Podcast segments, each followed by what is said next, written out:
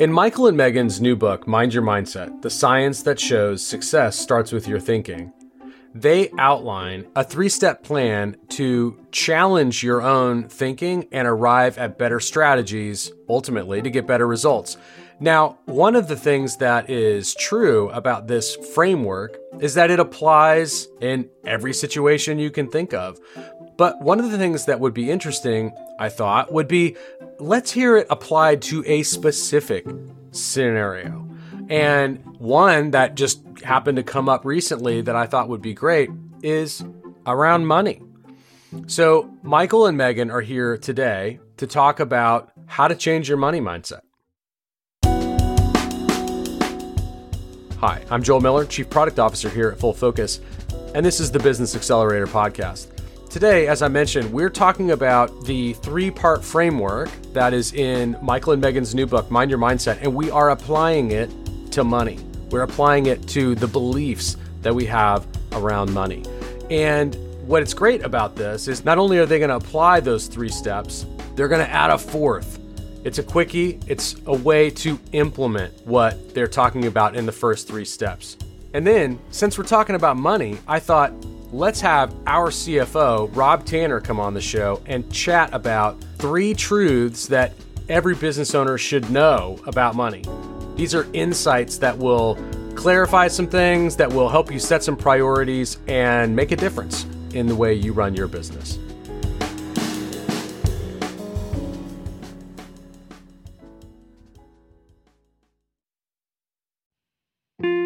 All right, Ken, do you know what's happening right now? No, I have no idea.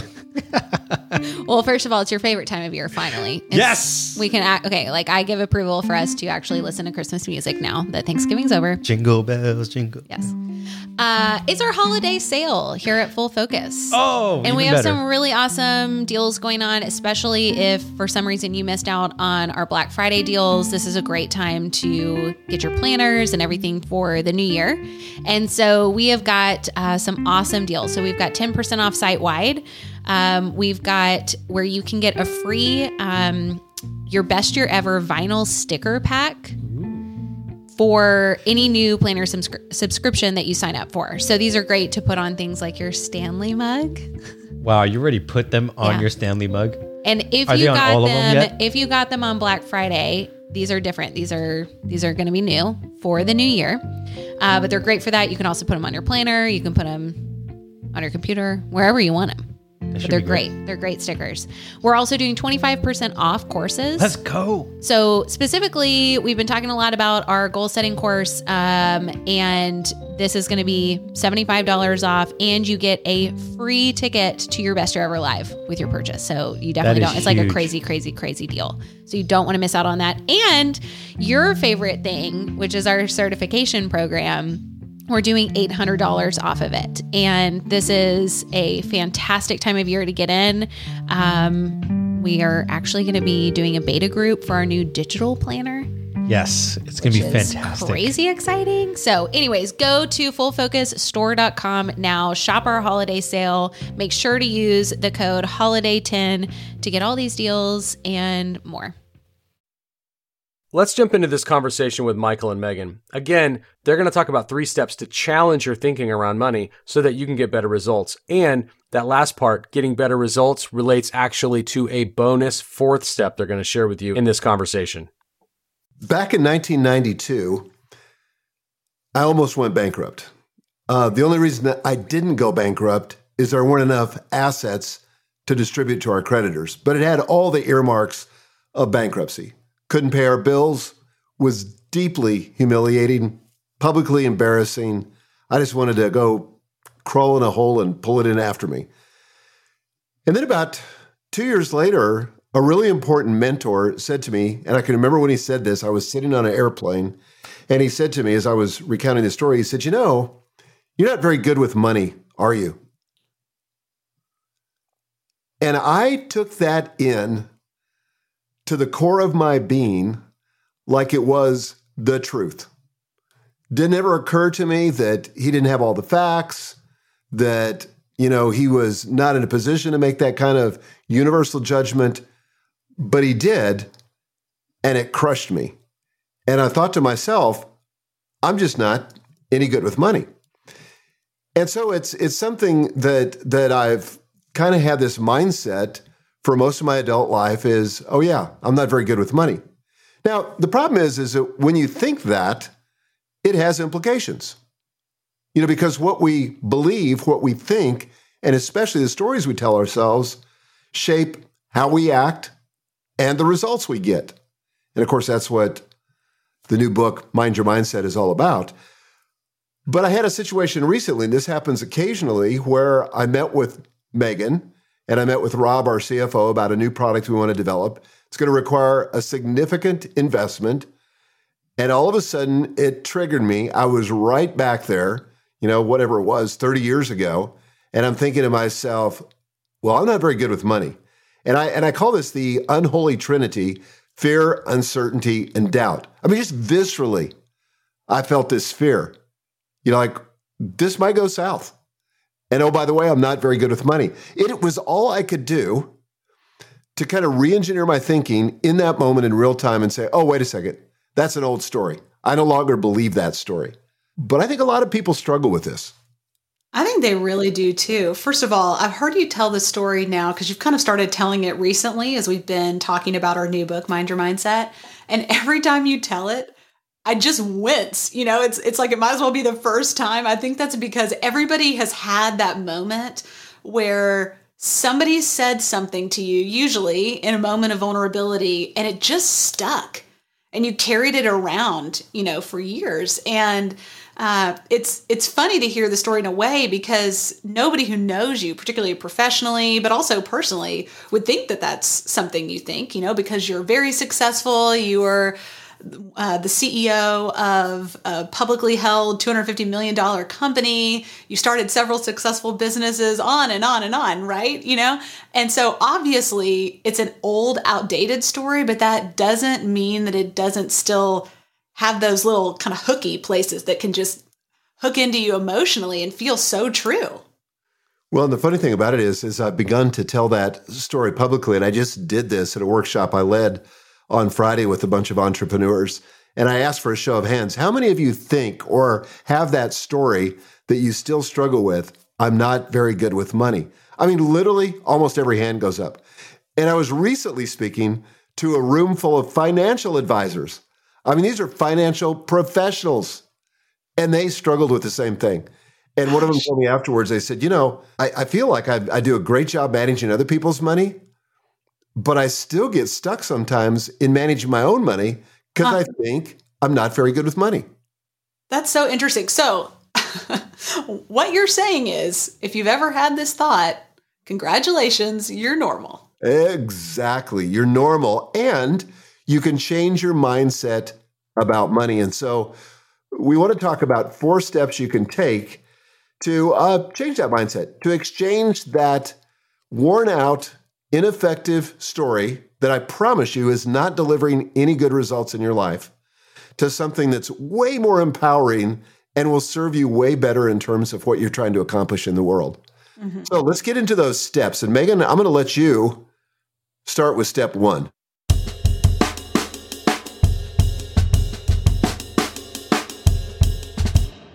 All right. Well, step number one is to identify the story that you're telling yourself about your relationship to money. So, this usually sounds something like one of the following beliefs. In our family, we don't talk about money. Or money is evil, or money is the root of all evil. Or I don't deserve a lot of money. Or there's never enough money, you have to hold on to it. Or I just can't seem to save money no matter how hard I try. Or I'm not very good with money. Or money can't buy happiness. I mean, that's just a few of those that that we kind of came up with as we were polling people and I mean, I know I've said some of those to myself and they and even some of those I was like, yeah, but that's true, right? Well, I have to ask you the question, did you grow up in a family where you got some sort of as Zig Ziglar used to call it stinking thinking about money? I did get some stinking thinking, I think. And oh, wait a second. I know. See what I did there? Go, um. It's interesting because what I remember as a kid is different than I think where your mindset evolved to. And so I, I find that to be interesting. For example, I really remember that one about we don't talk about money you know and uh, particularly like you never ask somebody how much money they make we don't talk about like you don't know how much money your parents make you don't know you just don't discuss those things like it's too intimate it's like talking about sex at dinner or something like it just it's not going to happen you know Did you ever get reprimanded for it? i don't remember that's a good question i don't know I did. you I did i, remember- I remember that coming from your parents though because i remember you talking about it Yeah. So I, I can remember when I was, I think it was maybe my first year in junior high. And there was a kid that was one of my best friends whose dad was a doctor. And I don't remember what the number was, but he told me how much his dad made. And I was impressed by that. That sounded like a lot of money. So I went home and I said, Dad, how much money do you make? And I mean, he got angry and he looked at me and he said, Son, that is none of your business. Whoa. whoa And so, you know, that's like touching a hot stove. I'm not going to touch it again. yeah And I just felt like how much money somebody else makes is none of my business. So maybe that got Yeah. passed on generation, generationally. Well, what's interesting though, if you fast forward now, you and I are business partners and we talk about money all the time. We both know, obviously, what each other makes. We know all kinds of financial things about each other and we talk about it openly. And I feel like it's not taboo, it's not awkward. It's actually really helpful for us. You know, you share resources, I share resources in terms of, you know, this person you should talk to or that advisor or whatever. Um, and so, I don't know, it, it's fascinating to me. I feel like you've been very intentional about moving away from that. And so that has kind of paved the way for me to do it too. But I have thought in the past, I'm really good at making money, but I'm not really good at saving or investing money. Yeah, well, I've had that thought before too. You know that that I can make money, but I can't save it. And I can remember the first time I met with our financial advisor, and Megan, you and I share the same financial advisor. His name is Keith, and um, Keith said to me, he said, "We need to get really aggressive about saving money." And he he gave me a number. He said, "This is how much I want you to save every month." And I mean, I like laughed out loud. I said, "There's no way I can do that." And he said, Well, I think you can. I said, There's no way. I mean, I don't, I don't have the cash flow business wise to do that. This was like eight years ago. And uh, he said, No, I think you do. I think you can. And it was like huge. He wanted me to save literally 50% of everything that I was making. Wow. That's pretty aggressive. That's pretty aggressive. And so I said, okay, I'll try it as an experiment. And um, every month, we have just an auto deduction that goes straight from the company so that half of it goes into savings and investments. And I've never missed a month. Huh. It's never been an issue. It's just always worked. But what it took was a guy with a different story. Yeah. I think that's so powerful. And really, if you want to be intentional about this, this first step of identifying the story you're telling about yourself and your relationship to money is so helpful because I I was talking to somebody about this in the last week. Just when you can objectify this story as not being necessarily true, as being a story, and you can call it that and you can kind of get it out of your own head and put it on paper, maybe write it down in a journal, your notes app on your phone or something. Just that alone starts to weaken the power of it and i think is such a great setup for the next step which is to interrogate your story and and really what we're trying to do in this step is to establish what are the real facts versus the story that my brain is kind of layered on top of these facts to make sense of them and like dad in the story you just told about keith and the savings you know you now have a history of doing this thing of, of quote unquote being good with money that contradicts your old story. I mean, you actually have facts of yourself being good with money. That is one of the ways that you can interrogate a story. It is. And I think I, I would describe it almost like Lego blocks. You know, the facts are like the Legos, but what you make from the Legos could be completely different. I mean, I was, I think this happened at Disney World where I saw an entire Millennium Falcon aircraft, like from Star Wars, made out of Legos. That's so crazy. You know, that's somebody taking taking those blocks and and biggie sizing it and making something extraordinary. But I've seen a lot of different things made with Legos. But that's how the facts are. And and we can arrange those into a lot of different stories. Some are disempowering, some are empowering. So that, for example, if you think I'm not very good with money, then what you do is you don't even try, Mm-hmm. right? Because what's the use? I'm not very good with money. You know, well, well, you could invest it. Yeah, but I'm not very good with money. You could save it. Well, yeah, but I'm not very good with money. And so that's a disempowering story. And I think that that we have to be very careful, and this is part of interrogating the story, is to realize that the story does not equal the truth. And so every story that we have has to be held with open hands. We may have some of the facts wrong. We may have the majority of the facts wrong. Like in my story, I'm not very good with money. I mean that that happened with the bankruptcy. Certainly was the first thing, or the near bankruptcy, and then my friend making his the statement that he made to me about I'm not very good with money. Well, here's the facts. I did nearly go bankrupt. One experience. Had a gazillion other successful experiences. One of them didn't work. Another fact is my friend actually said that. Well, you're not very good with money, are you? That wasn't every friend. It wasn't, it wasn't like, you know, everybody in my small town got together and said, ah, he's not very good with money. Somebody better talk to him. And they sent my friend. No, it was just his random one off opinion. But it shaped the trajectory of my financial life for a couple of decades. And, and that's why I think every story needs to be interrogated, you know, particularly if we're experiencing frustration, anxiety, anger, something's not working in our lives. We've got to stop long enough, push the pause button, and just say, wait a second, what's the story I'm telling myself? And is the story reasonable given the facts? Right. Like, what might somebody else think? You know, if they came in and read these facts without the fear kind of layered over it or the shame or whatever is driving you. You know, I, you were talking a second ago about when we need to identify and interrogate our stories. And I, I mean, I think very simply, it's when your story is not delivering the results that you want anymore. If you've decided to yourself, you know what, this idea that I'm not very good with money is is not making me uh, financially secure or giving me abundance, then maybe you need to reconsider. And that's true for all kinds of areas of our life, you know, which we get into in Mind Your Mindset. But yeah, just take a second, even right now as we're talking, and just think to yourself, is my story about my relationship with money, is that working for me? Well, Or do I want to maybe shake that loose a little?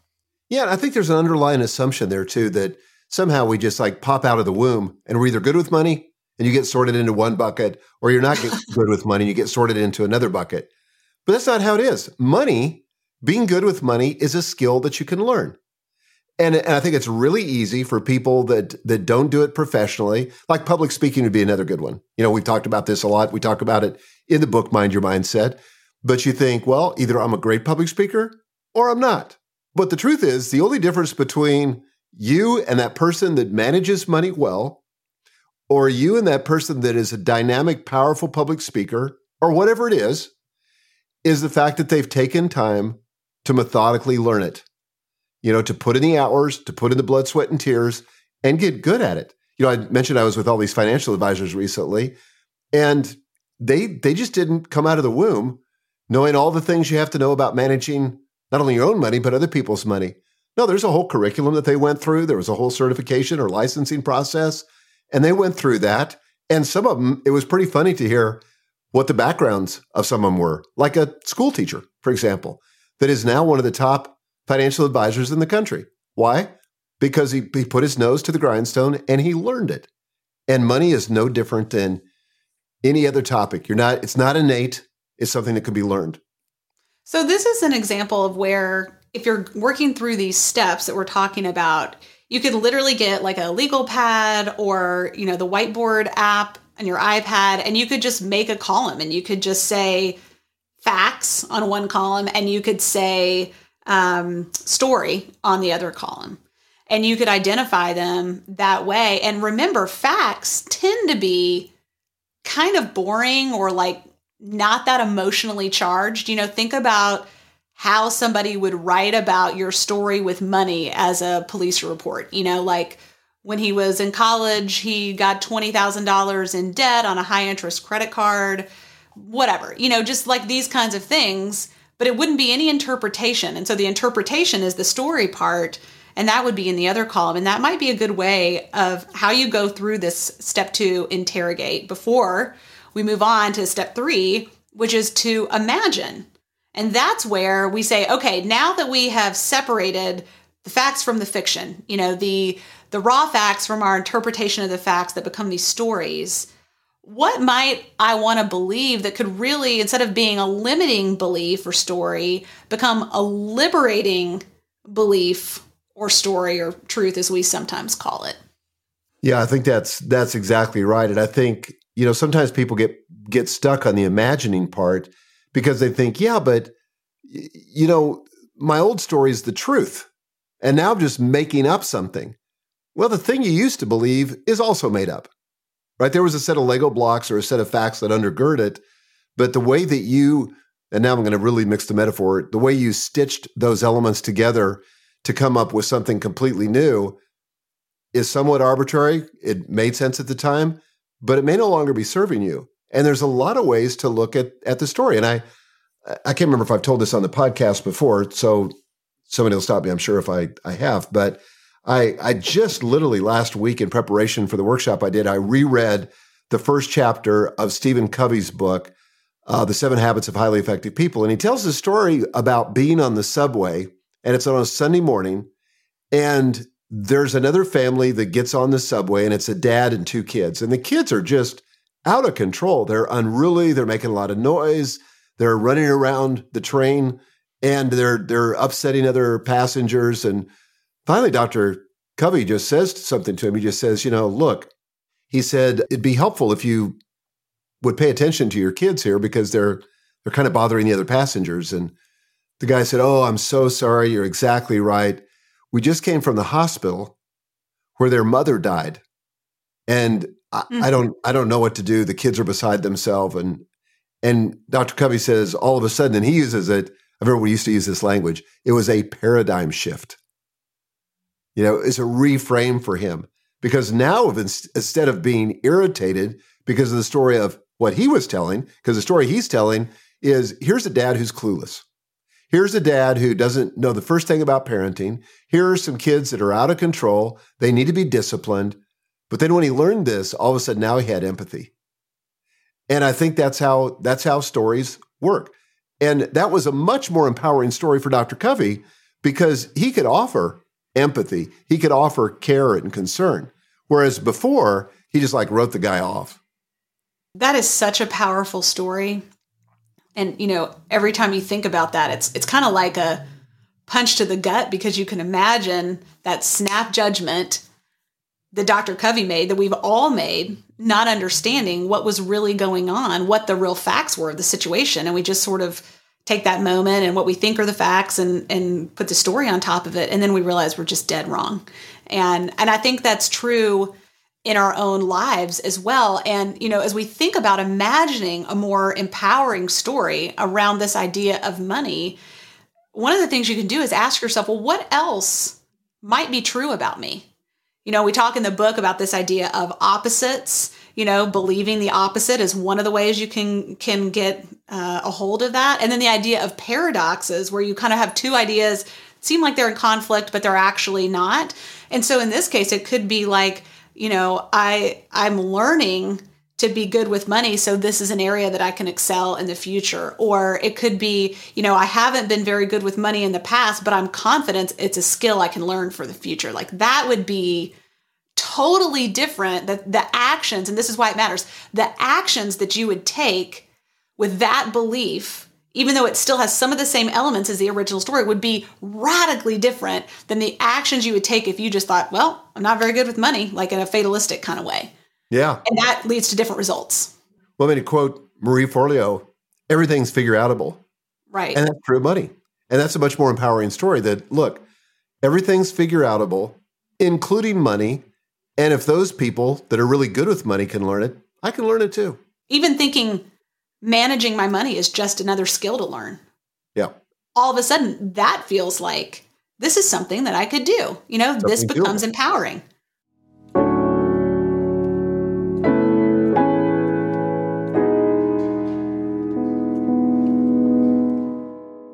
Okay, that leads us to step four, which is to implement or turn these into daily affirmations. And I've I've done this. I, I literally have a set of affirmations for every day of the week. So there's a set for Monday, which has to do with my health affirmations. But I've also got financial affirmations that I do on Friday. And it's just a, a, a bunch of things that I'm trying to affir- affirm as true. By the way, totally made up. It's a story. But as long as we're going to be telling ourselves stories, I might as well tell myself an empowering story, right? So affirmations are one of the best way to turn these better stories into something that we can do to begin to reshape that story. And it's important that we do that because literally what's happened in our brains is we have cut these neural pathways so that every time we have the trigger, our thoughts run down that pathway almost like a groove that's too deep on a record. And so, if we're going to believe something different, it's going to take some effort to cut a new track so that when we have that trigger, our brain goes in a different direction. And that's what I, I the value I think of, of affirmations. And there's an app that I use called Think Up. And um, it's available for iOS and for Android. And we'll put a link to it in the show notes. But essentially, it allows you to record your affirmations, won't write them for you, but there, but there are sets that you can get, you could borrow. But if you write them for yourself and then you record them in your own voice, you could put a music bed on if you want it, want to. You can set the time that the, the number of times that it repeats, the number of time between affirmations, and just make that sort of a daily meditation or a um, August Bradley calls it, you know, a brain sculpting or thought sculpting process where, okay, I'm going to intentionally, just like I would do if I was working out physically, I'm going to exercise my brain and I'm going to get this all going in the right direction. Okay, I love this idea, partly because a lot of us, especially in the business world, we've heard people talk about this idea of affirmations. And I just have to be totally honest. When somebody says affirmations, I just roll my eyes on the inside. Sometimes on the outside. sometimes on the outside. And the reason is because I think affirmations have developed kind of a bad rap because sometimes people make these outlandish statements about themselves like I'm the wealthiest man in the whole world, you know, like you could have that be your affirmation and you're just like, yeah, right. You know, like it, it's so over the top that it's not believable. Like you don't really have any kind of a foothold into that building neur- new neural pathways. But part of what I have loved about the work that we've done with Mind Your Mindset is instead of it being this whole idea of mindset being kind of woo woo or, um, you know, kind of in that space, we've really done the research to understand the science of why these practices like affirmations work um, how those things are actually based in the brain science and exactly what you said around cutting new neural pathways and we have to to sculpt our brains just like we would sculpt our bodies in the gym you know if you want to have like defined shoulders you're gonna have to lift some weights you know They're, you're not gonna wake up one morning and, and see these amazing shoulders it's the same thing with our brains and it actually works over time and so um, if you're a person like me who's kind of rolled your eyes at this affirmation idea don't let the word be off putting because we're not talking about some crazy outlandish idea. We're talking about something that you can connect to emotionally that ultimately will direct not just your thoughts, but the thoughts that lead to your actions that ultimately drive your results. Okay, just to summarize, we've talked about four steps.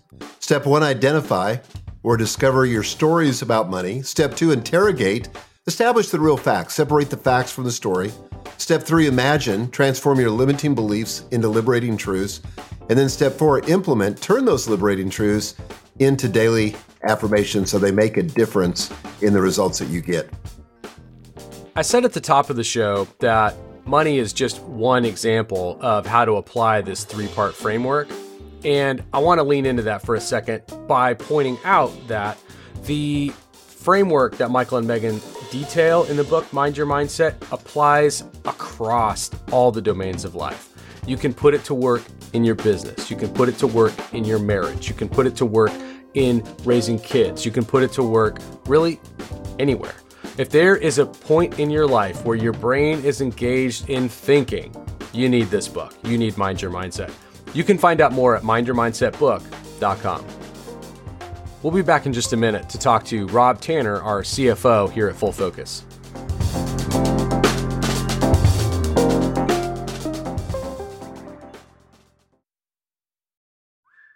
Marissa, I cannot tell you how excited I am for your best year ever live coming up January 5th. Yes, I'm so excited too. I can't wait. Yes, this is the event that you would want to come attend if you're just like, man, I want to look at how well did I do in the past, but I also want to set myself up for success to have, like we call it in the title, your best year ever.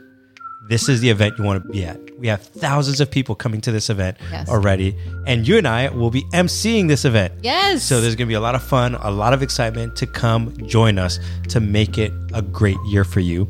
Yes. Now, in order for you to receive it, all you have to do is buy the full focus goal setting course and you get a ticket to your best year ever. Yes. And the best part is that that course is 25% off right now. So uh, you're going to get a discount and a ticket to the live event, which is normally $197. That's a killer so deal. it's a killer deal. It's a no brainer, in my opinion. Um, but definitely join us. It's going to be so much fun. January 5th, it's totally virtual. So no matter where you are in the world or, um, you know, whether you can get on a plane or not, don't worry about it. You don't have to. You can do this from the comfort of your own home and we'll be right there. yeah. And just imagine having your goals already set for the entire year and a plan to execute them. Yeah. That's worth all the money that you can. And the best part, it's a free event for you Yeah. if you buy the full focus goal setting course. Yes. All right. Well, we would love to see you there. So make sure to go to fullfocusstore.com and take advantage of this deal. We'd love to see you at your best year ever live. We're back, and it's time for our conversation with Rob Tanner. He is, just to remind you, the CFO here at Full Focus. I wanted to have a conversation with Rob about truths that every business owner needs to know. And I thought I'll find out what those are in advance by asking our mutual executive assistant, Deanne, to ping him, ask him, hey, what are three to five truths that every business owner needs to know? And she'd get them back to me. I'd be able to read them. I'd be able to help set up the show. Here's what Rob gave me. Number one truth that a business owner needs to know about money have some. Number two, get some more. Number three, save some. Number four, don't spend it all. And finally, number five, don't have teenagers. I knew he wasn't being serious, so I thought I'm excited to actually get a chance to confront Rob and ask him what his real list is.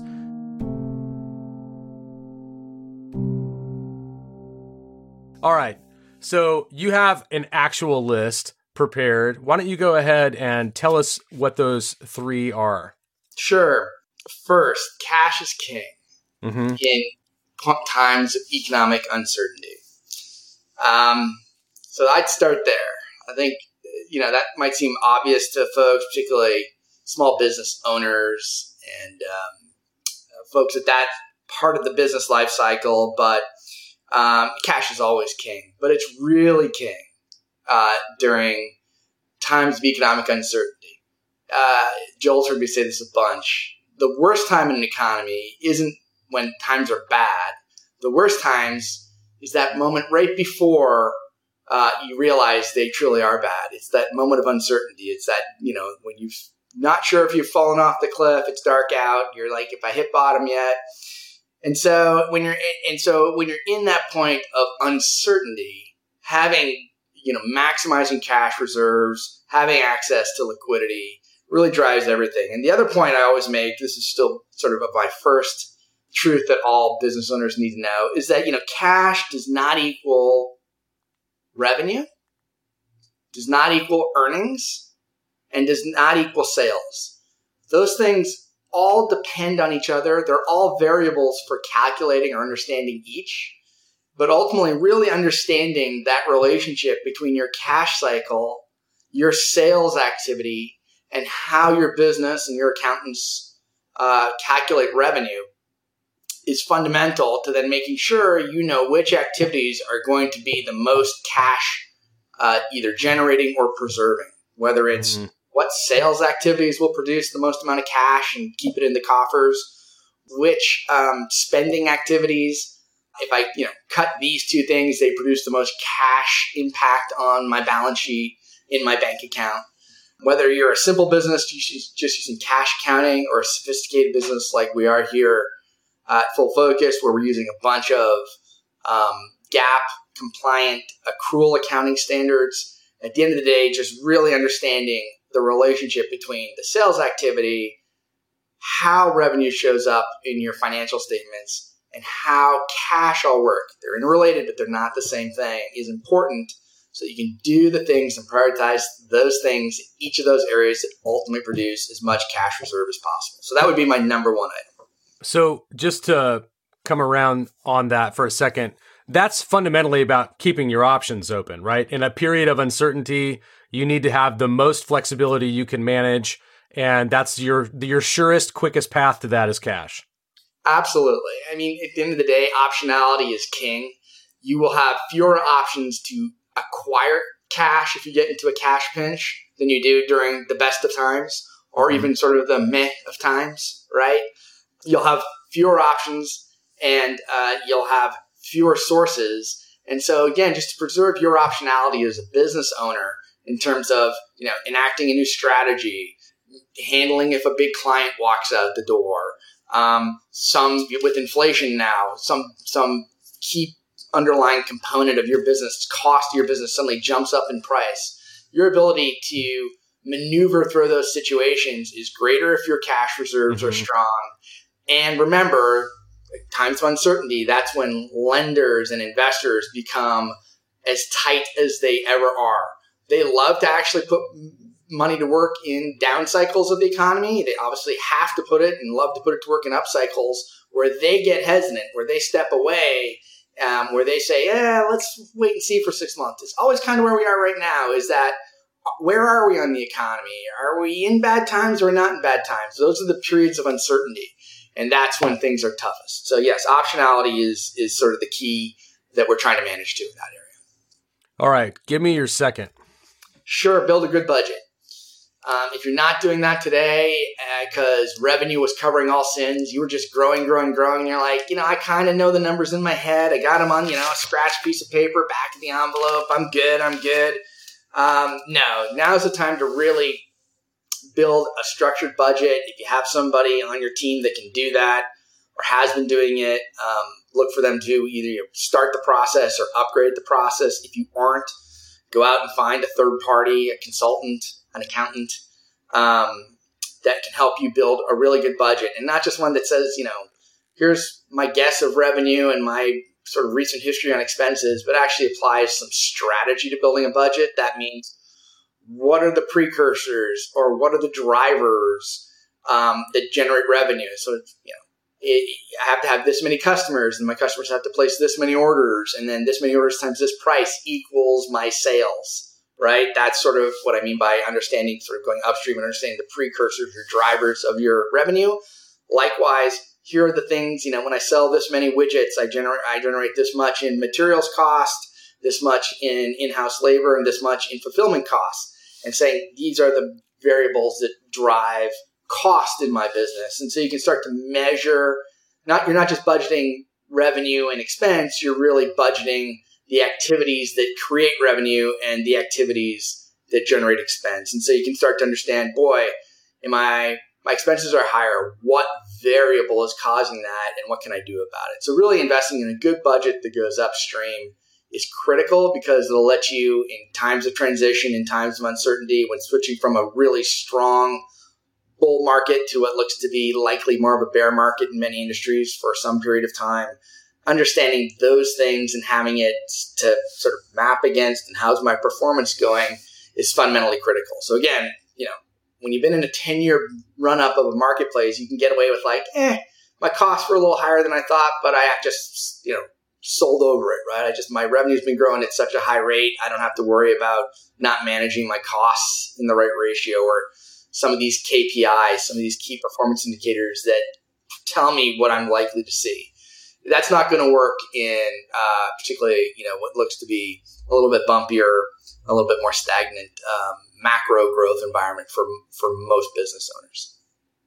So as things get tight, you have to amplify your visibility. That's really what this is about. You have to be able you have to see how they're coming in and where they're going out or you'll lose control of it all. Yeah, and and spend the time mapping why they come in or why they go out, right? What are the drivers? Mm-hmm. Because frequently you'll start to be like, if it's something goes out of whack, you, you'll be quicker and better to understand what's off and what's driving why you know, uh, results aren't matching expectations. Why do you think a lot of small business owners don't take this seriously enough? You know, they're growing businesses. I have a healthy respect. I've been a small business owner myself at times in my career, and when things are going well, your days filled with just you know the, saying yes to the customer, saying yes to the market opportunity, saying yes to your team because you want to keep them motivated and excited, and and keeping customers happy and just getting invoices out the door, and you know you basically like, hey, as long as I've got you know this amount in the bank and I'm invoicing this amount out, I can, you know, I can kind of roughly in my head know where it is. And so and I just think we've been on such a long, extended, strong economy um, that most business owners have been able to say, like, I can get away with kind of a half measure on that front. I mean, yeah. I really think it's, it's that, and that we haven't just had to have discipline. Even if you look at it historically over the last 40 years, this is as long a bull market, bull economy, a strong economy as we've had. And so you have people who have built very successful businesses for a decade – that never had to manage through a downturn, never had to manage through leaner yeah. times. I just think we've either you've fallen out of the habit or you just never had to develop that muscle memory of doing it. All right. So the first was cash is king. The second insight was to build a good budget. What's the third? Yeah, raising capital has strings attached. This is probably the number mm. one thing when I'm talking to business owners. Forget small business owners, even medium to larger size business owners. That there's folks that say, in good times, bad times, this sort of is is uh, economic cycle agnostic uh, as a statement. Although I think some folks will be particularly keen on this right now because they'll think, well, you know, I, I can if I can't self fund growth in a down cycle part of the economy, I'll just go out and raise capital. I'll go to the bank. I'll go to my you know, angel investor network. I'll go to some private equity firm. I mean, whatever. You know, you can open the Wall Street Journal business, you know, click on Business Insider, and they're still talking about you know just the crazy amounts of money sitting on the sidelines and being put to work on mm-hmm. you know any and every business idea, particularly you know earlier, smaller businesses. And the one thing I always remind business owners about is you know raising capital really does have strings attached. Or the way I put it, Joel's heard me say this is. You know, when you take the king's coin, you will do the king's dance, mm-hmm. right? Um, so let's look at a couple uh, you know, the, the, most typical parts of the ecosystem, the capital stack ecosystem, right? Let's go look at the sort of the biggest chunks of it. So one would be a lender, right? I think one we're most familiar with. Well, whether you're borrowing from the SBA, um, which is the federal government, all the way to a bank or to a private lender, you know, they don't just hand you the money and say, "I hope you pay me back." I mean, there's going to be uh, a contract loan documents uh, and typically rights granted to the lender. Mm-hmm. Right. And you're going to have to understand things, not just like interest rate and term, which I think we're all used to just from our consumer uh, and mortgage lending habits, but things like, you know, what covenants are in place? Mm-hmm. What ratios does my business have to perform at for the loan to be considered in good standing? And what are the consequences if I breach covenants? Um, so the common one for a business is something called a debt service coverage ratio. And that's just saying, hey, your free cash from your business, the free cash your business is generating, has to be one and a half or two times what the debt service is, what your debt payments are each month. That's a pretty common one. And so, you know, just understanding that, you know, they will implement rules. And as I describe it, the tentacles will come into your business and some degree of control will be ceded when you raise money. I don't make scare folks. Totally appropriate. And at times you're like, boy, of course I borrow money at 8% today to invest in my business, which is going to grow way more than that. And that's a good investment for me all day long. But just understand that it's not you know, even easy money is never easy, right? Even we were a few years ago when money was just flying off the shelf, it's not easy. The other part of the ecosystem I'd point to is, you know, equity investors, private equity, venture capital, those worlds. And those folks, while they don't come with immediate payment obligations, you really need to understand what their business is. You know, they raise funds from limited partners. Those funds typically have a 10 year life. So if they're investing in you five years into the fund life, into your business, that means they need you to return their money plus, you know, what they're going to make on it, the three, four, five times their money they want to make within five years. Mm-hmm. So understanding what motivates them, what type of returns they're looking for, what their fund life cycle is, will help you understand when they create give you something called a minority shareholders rights agreement that explains uh, their rights to basically even though they you're still the majority owner you've maybe sold them 10 20% of your business to raise capital they're going to be able to exert certain things in the business as though they were the majority owner. Mm-hmm. again frequently these are totally acceptable things. They're really for downside protection uh, mechanisms for the investor. But ultimately, you as a small business owner, taking on a lender, taking on an investor, just really need to understand what you're giving up beyond just the economic terms, right? And so I always remind people that raising capital, any way, shape, form, has strings attached. And, you know, typically if you perform great, that, you know, those strings become irrelevant. If performance is a little wonky, then, um, and you know doesn't meet uh, expectations uh, or the performance expectations of the capital provider, um, they will become part of your life in ways that maybe you didn't anticipate. So just go find somebody in the world who can help explain it. Go get a good advisor, lawyer, financial consultant to look at the documents and sort of say, hey, in an upside case, you're good, but in a downside case, here are the things that could happen not to scare you, but just make sure you're fully informed in terms of what the consequences or obligations are of any capital raise. It's just about being prudent. Rob, the three insights were cash is king, build a good budget, and raising capital has strings attached. And I just thought I'd ask are there any like additional parts to these that we should be aware of? You know, I, I always you know, in my role, I go in and tell folks all the time what the risks or the downside is. Um, far more than I have to quantify opportunity. I think most small business owners innately grasp what the upside of what they're trying to do is. Um, I, you know, occasionally I'm intellectually accretive to that discussion, but for the most part, uh, I think we're good uh, finance leaders. Ultimately, help is to help you understand and manage the downside. Mm-hmm um, more than they really help you understand. Although they, you know, we try and do that as well. The upside, and, and one thing I always remind folks is when we're talking about you know managing this downside, managing this downside, managing this downside, I say you know those are still secondary. Primary is if you have a great product or service and you have a market that's receptive to it, that can overcome all these downsides, right? Uh, as long as you just execute well. So the classic product market fit variable, which is I've got something that works, the market's responding well to it, and all of the downside things I'm managing against really they more insurance than reality. And mm-hmm. so if you find yourself bumping up frequently against some of these downside issues, I always say go back and take a look at that product market fit. Look at your product. Is there anything there that you can do? Look at your market. Have you sort of run out of addressable market with your current product? Is there something you need to do on the product? Is there some new markets you can go to? Frequently, those things if you can answer those things, it'll help you kind of you work your way out of the ditch um, or avoid bumping up against some of these downside things. So, while a lot of what I can say can sound pessimistic, the truth is, um, like most small business owners, you know, optimism is frequently the cure uh, to um, or the prescription for um, a lot of these diagnoses we provide. So that's always sort of my guiding force, which says, you know, remember your original purpose, get your product better, make sure you got a healthy, receptive market and these other things we can work through. Rob, thank you so much. Great. Thanks, Joel.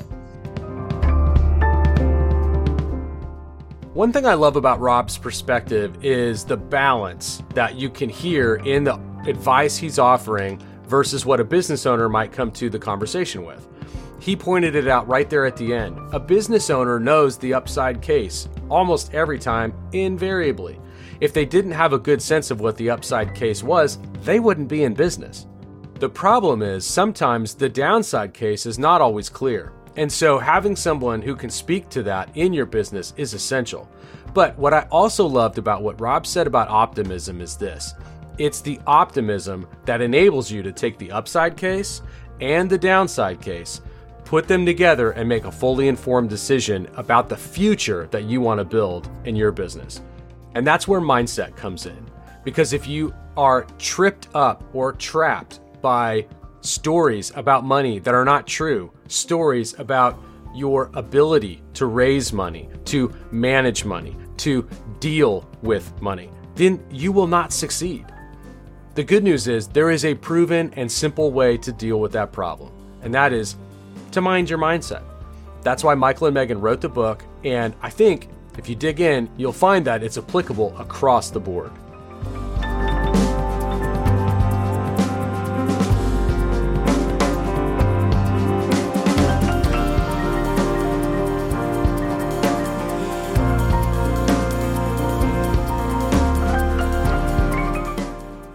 That's it for another episode of the Business Accelerator podcast. If you're a business owner and you're interested in learning more about our Business Accelerator coaching program, go to businessaccelerator.com.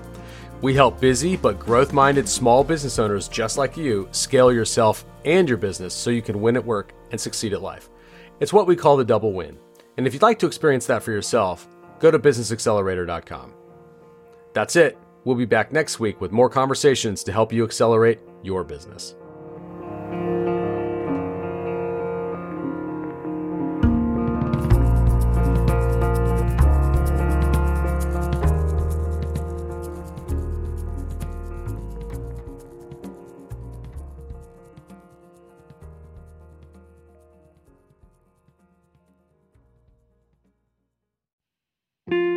All right, Ken, do you know what's happening right now? No, I have no idea. Well, first of all, it's your favorite time of year, finally. It's- yes. We can act, okay, like I give approval for us to actually listen to Christmas music now that Thanksgiving's over. Jingle bells, jingle. Yes. Uh, it's our holiday sale here at Full Focus. Oh, and we have better. some really awesome deals going on, especially if for some reason you missed out on our Black Friday deals. This is a great time to get your planners and everything for the new year. And so we have got uh, some awesome deals. So we've got 10% off site wide. Um, we've got where you can get a free um, your best year ever vinyl sticker pack for any new planner subscri- subscription that you sign up for. So these are great to put on things like your Stanley mug. Wow, you already put them on Yeah. your Stanley mug? And if Are you got them them, if you got them on Black Friday, these are different. These are these are going to be new for the new year, uh, but they're great for that. You can also put them on your planner. You can put them on your computer, wherever you want them. They're good. great. They're great stickers. We're also doing 25% off courses. Let's go. So, specifically, we've been talking a lot about our goal setting course, um, and this is going to be $75 off, and you get a free ticket to your Best Year Ever Live with your purchase. So, you definitely don't. It's like a crazy, crazy, crazy deal. So, you don't want to miss out on that. And your favorite thing, which is our certification program, we're doing $800 off of it. And this is a fantastic time of year to get in. Um, we are actually going to be doing a beta group for our new digital planner. Yes, it's going to be fantastic. Crazy exciting. So, anyways, go to fullfocusstore.com now, shop our holiday sale. Make sure to use the code HOLIDAY10 to get all these deals and more.